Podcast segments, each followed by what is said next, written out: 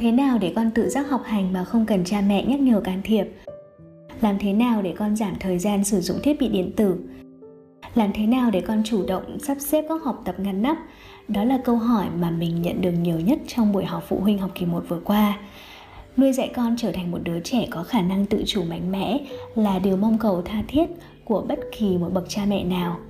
Và cha mẹ sẽ tìm được câu trả lời cho các câu hỏi trên qua cuốn sách nuôi dạy đứa trẻ tự chủ cuốn sách sẽ dẫn dắt các cha mẹ chạm tới nhiều lĩnh vực nuôi dạy con trở thành một đứa trẻ tự chủ thời hiện đại Xin chào các bạn, mình là Phương và chào mừng bạn tới với mỗi tuần vài chương. Ở số podcast 26 lần này, mình sẽ chia sẻ bạn nghe nội dung chính và những trải nghiệm của mình có liên quan tới cuốn sách này. Chúng ta hãy cùng bắt đầu thôi. Trước hết, chúng ta hãy cùng làm rõ hơn về khái niệm tự chủ và tầm quan trọng của nó. Hiểu một cách đơn giản nhất thì tự chủ chính là khả năng tự bản thân mình sẽ đưa ra các quyết định sáng suốt, xuất phát từ chính bản thân mình mà không chịu sự tác động, ép buộc bởi bất cứ ai. Quyền tự chủ là một trong những yếu tố quan trọng nhất ảnh hưởng tới hạnh phúc và sự an vui của con người. Bởi ý thức tự kiểm soát niềm tin rằng chúng ta có thể điều khiển cuộc đời của mình nhờ vào nỗ lực của chính bản thân mình khiến chúng ta có sức khỏe cả về thể chất và tinh thần tốt hơn khả năng kiểm soát hành vi tốt hơn và động lực nội tại cao hơn. Cha mẹ nào cũng luôn yêu thương và mong muốn những điều tốt đẹp nhất cho con mình. Cha mẹ luôn cố gắng chở che, bao bọc cho những đứa trẻ của mình và đôi khi nó vô tình trở thành một cái sự kiểm soát khiến cho trẻ cảm thấy bị áp lực, căng thẳng, chúng không có quyền làm chủ cuộc đời của chúng. Vậy cha mẹ phải làm sao đây? Chúng ta muốn thử thách con cái mà không làm cho chúng cảm thấy choáng ngợp, muốn chúng phát triển hết tiềm năng của chúng mà không làm chúng tổn thương câu trả lời dành cho cha mẹ, đó là việc của cha mẹ không phải là giải quyết những rắc rối giúp con, mà là giúp con học cách sống cuộc đời của mình. Cha mẹ hãy đóng vai là người tư vấn, chỉ dẫn, hỗ trợ, giúp đỡ và đặt ra các giới hạn cho con. Và để hiểu rõ cho điều này, chúng ta hãy cùng nhau đi qua các khía cạnh sau. Thứ nhất, để xây dựng một đứa trẻ tự chủ, cha mẹ hãy đóng vai trò là người tư vấn, chứ không phải là người kiểm soát. Để xây dựng một đứa trẻ tự chủ, cha mẹ hãy để trẻ là người đưa ra quyết định để xây dựng một đứa trẻ tự chủ là khi bạn giúp con tìm thấy ý thức tự kiểm soát bằng cách chính bạn tìm ra ý thức tự kiểm soát của mình. Xây dựng một đứa trẻ tự chủ là giúp con phát triển động lực nội tại của chính con. Và xây dựng một đứa trẻ tự chủ là dạy con hiểu và yêu bản thân mình. Hãy quan tâm đến việc nghỉ ngơi, đến giấc ngủ và kiểm soát việc sử dụng thiết bị công nghệ.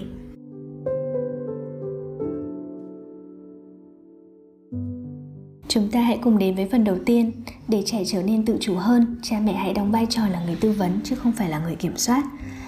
Uhm, bài tập về nhà có thể được coi là một ví dụ điển hình cho việc kiểm soát con cái của cha mẹ.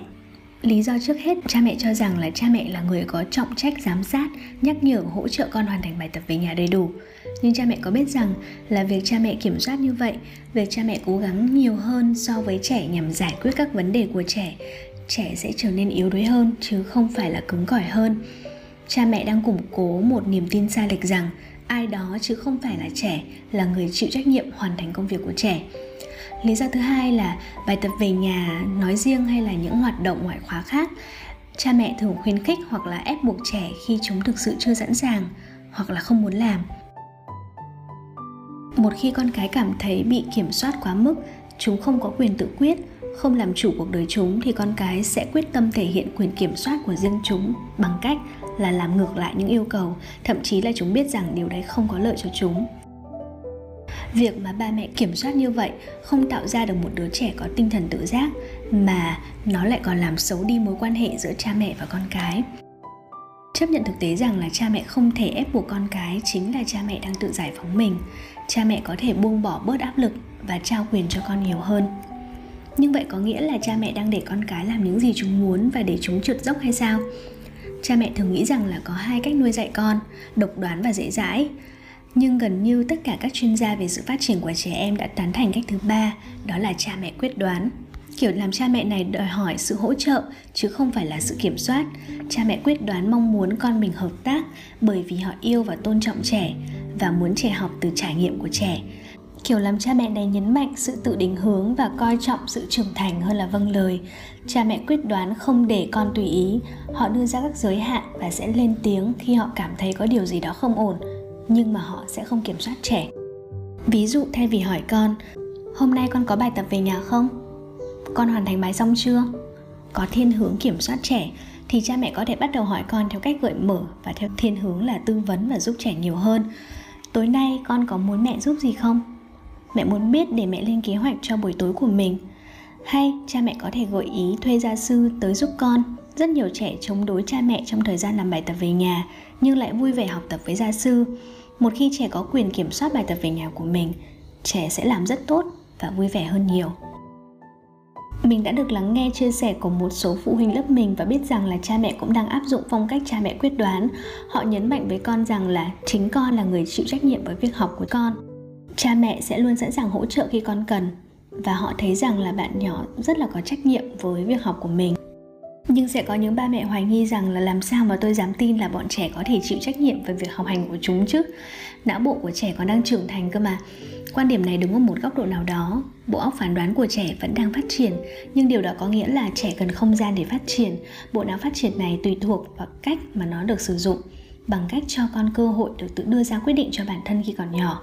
Bạn giúp cho não bộ của trẻ hình thành các liên kết thần kinh cần thiết cho sự kiên cường khi đối diện với căng thẳng. Thất bại là một cú vấp ngã tạm thời để học hỏi. Và lúc này, việc tuyệt vời nhất mà cha mẹ có thể làm đó là yêu thương và đem đến cho con một căn cứ an toàn. Đối với những trẻ bị căng thẳng trong học tập ở trường hay bất cứ một khía cạnh nào trong cuộc sống, nhà nên là thiên đường an toàn, một nơi để nghỉ ngơi và hồi phục cảm giác được yêu thương, ngay cả khi trẻ đang chật vật cố gắng, sẽ nuôi dưỡng một đứa trẻ kiên cường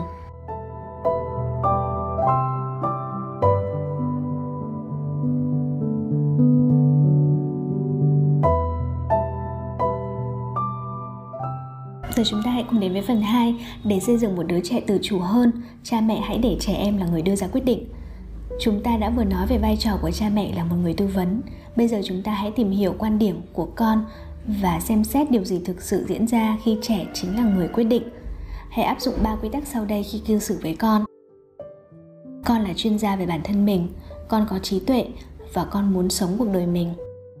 Khi bạn chấp nhận ba điều này, bạn sẽ cảm thấy thật dễ dàng để nói với con rằng con tự ra quyết định ba mẹ tin con có khả năng đưa ra quyết định về cuộc đời của con và học hỏi từ những sai lầm của con vấn đề là bạn không chỉ nói với trẻ điều đó, mà bạn cần phải làm theo. Đôi khi bạn không thích những quyết định của trẻ, nhưng trừ phi chúng quá thái quá, ba mẹ nên để trẻ thực hiện quyết định đó. Nghe tới đây hẳn cha mẹ sẽ thấy điều này xem chừng không ổn. Trẻ không có đủ trải nghiệm hay kiến thức về cuộc sống như cha mẹ. Trẻ đôi khi sẽ đưa ra quyết định dựa trên ưu tiên về tình cảm thay vì lý trí điều này đúng. Khi ta nói về việc là muốn trẻ em và thanh thiếu niên đưa ra quyết định của riêng chúng càng nhiều càng tốt, những gì chúng ta thực sự muốn ở trẻ là đưa ra quyết định thấu đáo và sáng suốt. Vậy nhiệm vụ của cha mẹ là cung cấp thông tin và quan điểm mà chúng ta có và trẻ thiếu để đảm bảo rằng là trẻ có thể suy xét ưu điểm, nhược điểm và đưa ra được những lựa chọn tốt nhất có thể. Nếu có mâu thuẫn xung quanh một vấn đề, cha mẹ cũng muốn con nói chuyện với những người có nhiều kinh nghiệm hơn và nhận được những phản hồi của họ một khi đã được trang bị đầy đủ thông tin thì trẻ thường tự đưa ra được những quyết định sáng suốt. Và nói tới đây thì mình có một câu chuyện để kể bạn nghe. Câu chuyện này được chia sẻ từ một phụ huynh của lớp mình. Cha mẹ kể rằng là trước khi con bước chân vào lớp 1 thì cha mẹ đã cho con tham quan và trải nghiệm các ngôi trường khác nhau. Sau đó, cha mẹ và con sẽ cùng nhau ngồi tổng kết lại các thông tin uh, dựa trên những trải nghiệm và thông tin đã có thì con sẽ suy nghĩ và tự đưa ra quyết định của mình. Và cha mẹ đã tôn trọng quyết định của bạn. Cuối cùng thì bạn lựa chọn ngôi trường học hiện tại nơi cách rất xa trung tâm thành phố. Thời gian đi lại mỗi ngày mất 2 giờ đồng hồ nhưng bạn cảm thấy rất vui và tự hào về quyết định của mình. Vì bạn yêu không gian thoáng đãng của ngôi trường bạn yêu thích các xưởng thực hành nơi bạn được thỏa sức sáng tạo. Bạn thấy rất là tự hào vì được làm chủ cuộc đời mình và bạn luôn có trách nhiệm rất là cao với việc học hành của mình. Uhm, tuy nhiên rằng là việc cho con tự đưa ra quyết định cũng cần có những lưu ý sau. Con tự đưa ra quyết định không có nghĩa là con sẽ quyết định mọi việc trong gia đình để rồi gia đình do các thành viên nhỏ tuổi nhất thống trị. Bạn có quyền và cảm xúc trong vai trò của cha mẹ. Hãy làm những gì đúng đắn và đảm bảo an toàn cho con của bạn. Nếu bạn cảm thấy mệt bạn có thể từ chối lời đề nghị đi chơi vườn thú của con hay bản năng của một bà mẹ nói rằng sẽ không an toàn để đứa con 16 tuổi của mình lái xe vào ban đêm để tham gia một buổi hòa nhạc ở một thành phố khác. bạn hãy dứt khoát từ chối. Con tự quyết định không mâu thuẫn với việc thiết lập giới hạn, một phần rất quan trọng trong việc nuôi dạy con cái. Và con tự quyết định không phải là cho trẻ sự lựa chọn không giới hạn. Nếu trẻ có quá nhiều lựa chọn, điều đó sẽ khiến cho trẻ cảm thấy căng thẳng trẻ sẽ cảm thấy an tâm hơn khi chúng biết rằng có người lớn ở bên cạnh để đưa ra các quyết định mà trẻ chưa sẵn sàng. Tổng kết lại cho phần này, cha mẹ có thể nhớ rằng khi phải ra quyết định liên quan đến cuộc sống của trẻ, bạn không nên quyết định những việc mà trẻ có khả năng tự quyết định. Việc khuyến khích trẻ đưa ra quyết định thấu đáo, phụ thuộc vào việc bạn ở phía sau và đưa ra chỉ dẫn cho trẻ. Não bộ phát triển tùy theo cách ta sử dụng nó. Khuyến khích trẻ đưa ra quyết định chúng ta mang lại cho trẻ những trải nghiệm vô giá trong việc đánh giá nhu cầu của bản thân một cách thành thực, quan tâm tới cảm xúc và động lực của bản thân, cân nhắc ưu và nhược điểm và cố gắng đưa ra quyết định tốt nhất có thể cho chính bản thân trẻ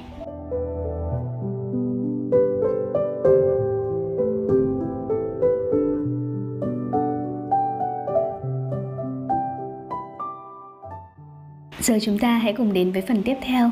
Xây dựng đứa trẻ tự chủ là khi bạn giúp con tìm thấy ý thức tự kiểm soát bằng cách chính bản thân bạn tìm ra ý thức tự kiểm soát của mình. Từ khi có con thì cha mẹ nào cũng lo lắng về con cái của mình và thời nay thì nỗi lo của cha mẹ còn nhiều hơn trước. Tại sao lại như vậy? Một lý do là bây giờ chúng ta có quá nhiều thông tin so với ngày xưa.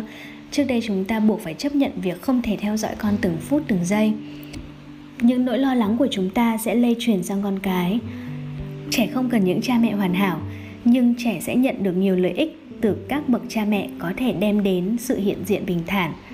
Khi chúng ta không bị căng thẳng, lo lắng, giận dữ, mệt mỏi quá mức, chúng ta có thể chấn an trẻ nhỏ, giải quyết các vấn đề hành vi của trẻ, hay phản hồi các giới hạn của trẻ một cách hiệu quả hơn mà không nói những lời bột phát hay làm những việc gây tổn thương cho trẻ. Căng thẳng sẽ lây nhiễm giống như một loại virus cảm xúc nghe thì có vẻ điên khùng, nhưng có những chứng cứ thuyết phục cho hiện tượng mà các nhà khoa học gọi là sự căng thẳng lây lan. Nếu người mẹ bị căng thẳng trong khoảng thời gian dài khi mang bầu, thì đứa trẻ sinh ra cũng sẽ bị ảnh hưởng và có xu hướng lo lắng thường xuyên. Hay trong cuộc sống thường ngày, chẳng hạn khi bố mẹ lo lắng về một vấn đề nào đó, thì con cái họ có nhiều khả năng cũng sẽ lo lắng về vấn đề ấy. Nhà nên là nơi yên tĩnh và bình an, không có sự đấu tranh lo lắng hay áp lực trẻ có thể trở lại thế giới và ứng phó tốt trước các vấn đề xã hội, căng thẳng học tập, những thách thức khác và biết rằng cuối cùng chúng luôn có một nơi an toàn để hồi phục. Khi cha mẹ bình tĩnh, chúng ta có thể thoải mái để sẵn sàng trao cơ hội cho trẻ học cách tự xoay sở. Chúng ta có thể cho phép trẻ trải nghiệm mà không vội lao đến để gánh lấy trách nhiệm giúp con.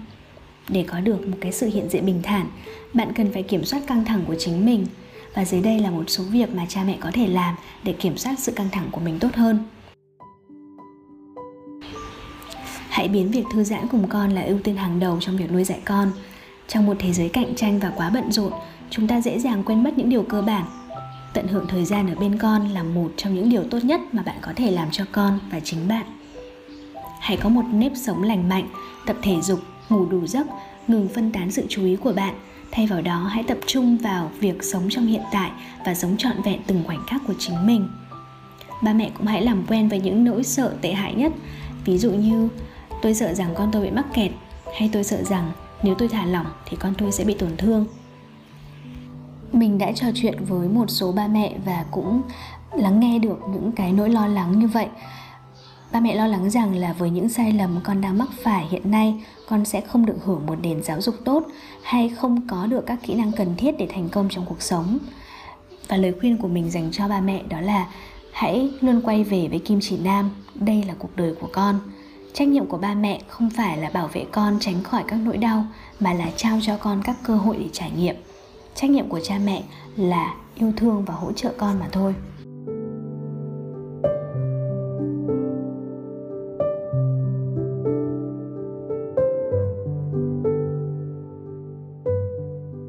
Xây dựng đứa trẻ tự chủ là giúp con phát triển động lực nội tại.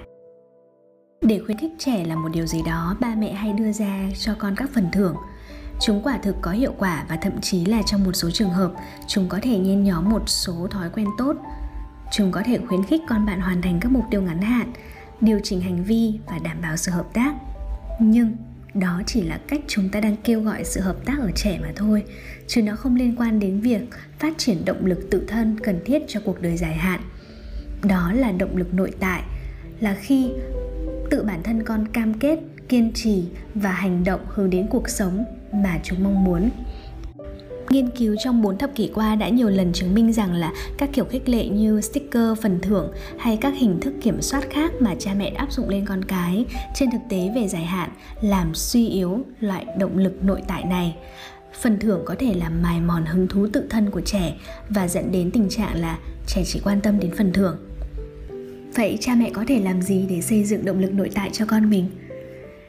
Hiểu được cách thức hoạt động trong não bộ và cơ thể của chúng ta sẽ hữu ích rất nhiều trong việc giúp bạn hiểu con mình. May mắn cho chúng ta là tâm lý học và khoa học thần kinh đều đồng thuận về cách thức tạo động lực và thậm chí còn đưa ra cả công thức. Và đây là các thành phần chính.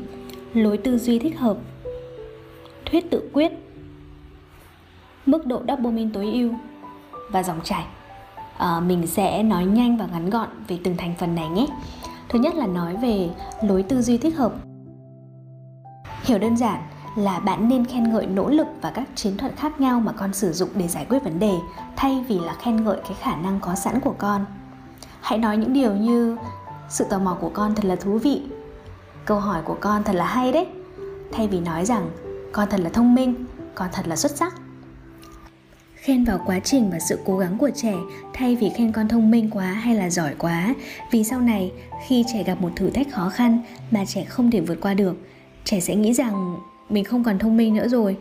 Thay vì vậy, nếu ta tán dương sự nỗ lực của trẻ, thì trẻ biết rằng nếu ta cố gắng thì ta sẽ thành công. Có thể nói rằng, tư duy phát triển là yếu tố quan trọng nhất mà một đứa trẻ có động lực tự thân. Thành phần thứ hai là thuyết tự quyết con người có ba nhu cầu cơ bản. Trẻ có động lực nội tại lớn khi trẻ có ý thức tự chủ, trẻ có ý thức về năng lực và trẻ có cảm giác được kết nối.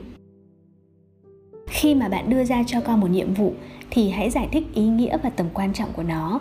Sau đó, cho trẻ thực hiện nhiệm vụ với sự tự do cá nhân nhiều nhất có thể sẽ kích thích động lực nhiều hơn so với phần thưởng hoặc là hình phạt. Thì đây chính là ý thức về tự chủ khi mà trẻ có được cái quyền kiểm soát đối với những lựa chọn của mình nhiều nhất có thể. Ý thức về năng lực được hiểu rằng là trẻ cảm giác rằng mình có khả năng thực hiện nhiệm vụ và cuối cùng là cảm giác kết nối. Khi mà con bạn cảm thấy có cái sự kết nối với giáo viên hay là với cha mẹ thì bé sẽ muốn học tập chăm chỉ hơn và hoàn thành nhiệm vụ của mình vui vẻ hơn.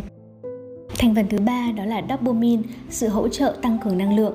Trong công việc khi chúng ta thấy một việc gì đó nhàm chán, thông thường lượng dopamine ở vùng vỏ não trước chán rất là thấp đến mức mà chúng ta chẳng có động lực để đứng lên hay là để tiếp tục làm việc. Lượng dopamine tăng lên khi thực sự có điều gì đó thú vị xảy ra. Hãy lấy một ví dụ đơn giản sau về việc trẻ dọn dẹp đồ chơi trẻ sẽ cảm thấy rất là uể oải, mệt mỏi khi thu dọn đồ chơi bày la liệt trên sàn. Nhưng nếu ta biến nó thành một trò chơi phân loại, thì chắc chắn trẻ sẽ làm trong cảm giác hưng phấn và vui vẻ hơn. Và thành phần thứ tư, đó chính là kiến tạo một bộ não nội lực. Khi trẻ cố gắng nỗ lực làm một việc gì đó mà trẻ yêu thích và cảm thấy thách thức, trẻ sẽ bước vào một trạng thái được gọi là dòng chảy khi thời gian trôi qua rất nhanh và trẻ dồn toàn bộ sự chú ý nhưng không hề bị căng thẳng. Khi bạn trong trạng thái dòng chảy, lượng chất dẫn truyền thần kinh nhất định trong não sẽ tăng lên. Và những cái chất dẫn truyền thần kinh này giống như các loại thuốc tăng cường hiệu suất cho não, bạn sẽ suy nghĩ tốt hơn và xử lý thông tin nhanh hơn khi ở trong trạng thái dòng chảy. Việc tiếp xúc thường xuyên với trạng thái này có thể kiến tạo nên một bộ não có động lực và tập trung cách tốt nhất để thúc đẩy trẻ làm những thứ bạn nghĩ là trẻ nên tập trung là hãy để trẻ dành thời gian cho những thứ mà trẻ thực sự yêu mến, yêu thích. Có thể, những gì bạn cực kỳ muốn là một đứa trẻ có sức mạnh tâm trí và sức mạnh đôi chân để tham gia chạy marathon. Thì việc để trẻ thỏa thê với trò chơi chúng yêu thích như nhảy dây và lò cò là cách tuyệt vời để đôi chân được chuẩn bị và sẵn sàng. Hay cũng giống như thể thao, thì việc rèn luyện trí óc cũng diễn ra theo một tiến trình như vậy. Một đứa trẻ 8 tuổi xây lâu đài bằng Lego với sự tập trung cao độ đã từng là một đứa trẻ mải mê với trò chơi hóa trang và tuyệt vời thay, điều đó giúp rèn luyện cho chứng sự tập trung.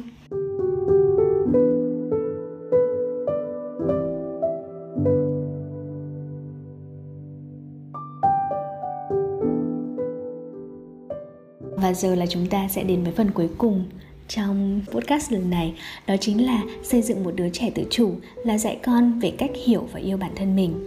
Hãy quan tâm tới việc nghỉ ngơi, giấc ngủ và kiểm soát việc sử dụng thiết bị công nghệ. Đầu tiên hãy nói về nghỉ ngơi. Hãy cho phép con bạn không làm gì cả. Có những học sinh chia sẻ, em chỉ muốn có một vài giờ cho bản thân mình để làm điều em muốn, chính là không làm gì cả. Nhưng nếu em có thời gian rảnh, bố mẹ em sẽ lấp đầy ngay lập tức con có nên làm thêm bài tập ôn tập kiểm tra hay hoặc là làm thêm gì đó không? Chúng ta lên lịch cho con thực hiện hết hoạt động này tới hoạt động khác để con có thể theo kịp những đứa trẻ khác và không bao giờ lãng phí thời gian. Nhưng thời gian rảnh rỗi để mơ giữa ban ngày thực sự cần thiết. Cha mẹ nên ngồi xuống cùng con, lập một danh sách tất cả những điều mà mình muốn con tự làm trong khoảng thời gian rảnh rỗi. Nếu chúng buồn chán, chúng có thể tham khảo danh sách đó con trẻ chính là những người tìm ra cách sử dụng thời gian của mình mà không cần cha mẹ phải làm thay cho. Chúng có thể dành thời gian thảnh thơi ấy để suy nghĩ về việc mình muốn trở thành là người như thế nào, học cách chấp nhận sự đơn độc, cảm thấy thoải mái với chính mình là một trong những kỹ năng quan trọng nhất mà người ta có được trong thời thơ ấu. Nói về giấc ngủ, từ mẫu giáo trẻ em đã được học về tháp dinh dưỡng, tuy nhiên không ai dạy trẻ về tháp sự sống mà giấc ngủ là nền tảng giấc ngủ là nền tảng của mọi thứ khác. Thiếu ngủ tạo ra những ảnh hưởng tương tự đối với tâm trí và cơ thể, giống như căng thẳng mãn tính. Cảm xúc thay đổi thất thường hay khả năng phán đoán kém cũng là hậu quả của việc thiếu ngủ. Quả bom hẹn giờ là từ mà người ta dùng để ví von cho việc thiếu ngủ, bởi nó gây ra ảnh hưởng tiêu cực đến trí nhớ và hình thành ký ức về những sự kiện tiêu cực trong cuộc sống nhiều hơn. Và cuối cùng, thiếu ngủ có thể ảnh hưởng đến thể chất làm suy yếu quá trình điều tiết lượng đường trong máu và góp phần gây béo phì. Giấc ngủ thực sự rất quan trọng đối với việc học tập của trẻ. Nói một cách đơn giản, dạy một người trong 4 tiếng sau khi họ ngủ 8 tiếng hiệu quả hơn nhiều so với việc dạy họ 8 tiếng sau khi họ chỉ ngủ 4 tiếng. Giấc ngủ làm mới toàn bộ não và cải thiện khả năng chú ý của nó, làm cho nó tiếp thu tối đa những thứ mới học được. Vậy là ta có thể thấy rằng mối liên hệ mật thiết giữa giấc ngủ và một đứa trẻ tự chủ khi trẻ có một giấc ngủ ngon lành, nghỉ ngơi thoải mái và không bị căng thẳng, trẻ sẽ có ý thức tự kiểm soát hành vi và cảm xúc tốt hơn có bao nhiêu lý lẽ để ưu tiên việc ngủ thì cũng có bấy nhiêu trở ngại khi thực hiện nó và những thách thức đó thay đổi đáng kể tùy theo độ tuổi của trẻ. Có những bạn trẻ nhận luận rằng, con không cần ngủ 9 tiếng như cha mẹ nghĩ. Con nói rằng, con cảm thấy ngủ ít vẫn rất ổn. Vậy chìa khóa để giải quyết đó là đàm phán một cách tôn trọng. Nhiều trẻ chống lại việc thay đổi giờ giấc ngủ của chúng chỉ vì chúng không muốn nghe những câu như, bố mẹ đã nói rồi mà. Điều quan trọng là tiếp cận vấn đề theo hướng xác nhận hiểu biết của trẻ về bản thân.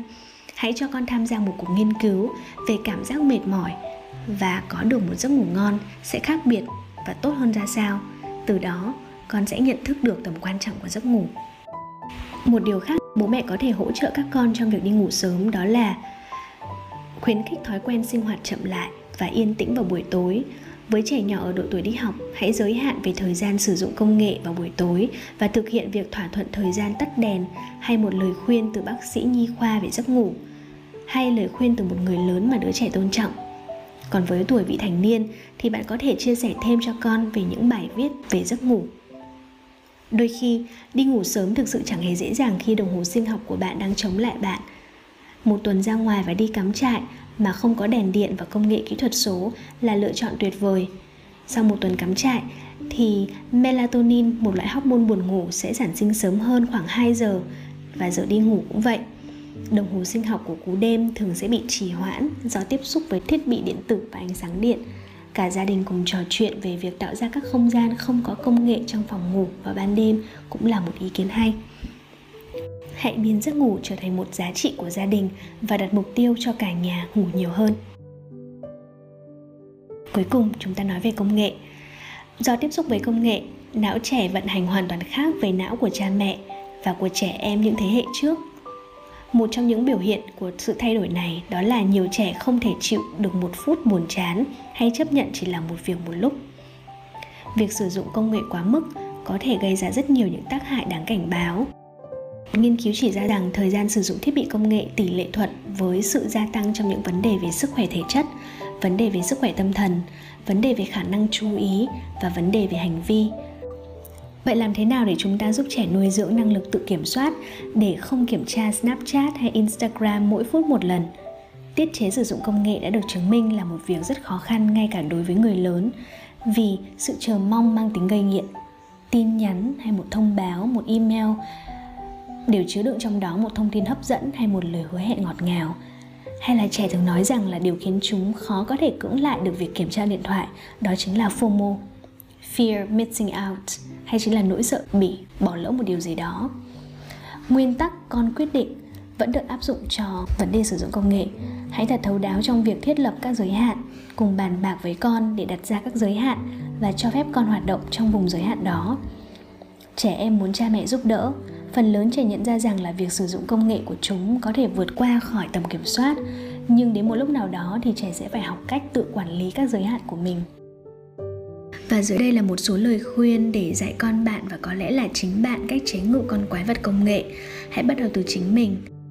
Hãy thừa nhận rằng là có thể bạn cũng có những thói quen không lành mạnh với công nghệ. Hầu hết mọi người đều như vậy. Bạn phải làm gương việc sử dụng công nghệ có trách nhiệm. Cho phép con phê bình những lúc bạn xem điện thoại khi chúng đang cố gắng nói chuyện với bạn. Hãy xin lỗi con và cho con thấy rằng bạn đang nỗ lực để cải thiện bạn cũng nên thiết lập các khoảng thời gian và các khu vực trong nhà không được sử dụng công nghệ. Ít nhất là không được sử dụng điện thoại trong bữa ăn hay là trong phòng ngủ. Bạn có thể trao đổi với trẻ rằng bạn biết tầm quan trọng của công nghệ với chúng và bạn không muốn con bỏ lỡ vào các điều quan trọng khác như thời gian bên gia đình, thời gian đọc sách, giao tiếp với bạn bè hay chơi thể thao. Chúng ta có thể trò chuyện về khoảng thời gian con cần chơi game và đưa ra những việc khác mà con sẽ làm trong tuần để bố mẹ không phải lo lắng cho con. Như vậy sẽ rất hữu ích. Khi chúng ta có thể thống nhất về một kế hoạch và con làm theo kế hoạch đó, thì bố mẹ sẽ để cho con tự do. Và cuối cùng là hãy cho con kết nối và trở về với thiên nhiên. Bởi vì thiên nhiên biết cách tái tạo chúng ta và làm ta thư giãn. Việc đi dạo trong thiên nhiên giúp thanh lọc xoa dịu chúng ta và mức độ đồng cảm của trẻ cũng sẽ tăng lên.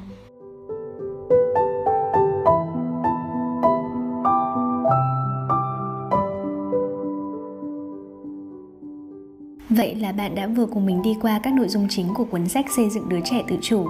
Xây dựng đứa trẻ tự chủ là khi ba mẹ đóng vai trò là một người tư vấn, là khi ba mẹ cho con quyền quyết định, là mang lại một sự hiện diện bình thản, là giúp con xây dựng động lực nội tại và là giúp con hiểu và quan tâm tới sức khỏe thể chất và tinh thần của mình. Trên thực tế, điều này thật sự rất là khó khăn và hy vọng rằng trong vai trò cha mẹ bạn sẽ can đảm, vững tâm để tin tưởng con và trao quyền cho con mình nhiều hơn.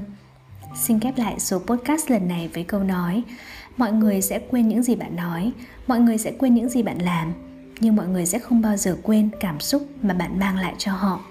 Được yêu thương, được hỗ trợ, được tin tưởng là hành trang tuyệt vời con cái cần trong hành trình trưởng thành của chúng. Xin cảm ơn các bạn rất nhiều đã lắng nghe số podcast lần này. Xin hẹn gặp lại các bạn trong những số podcast tiếp theo. You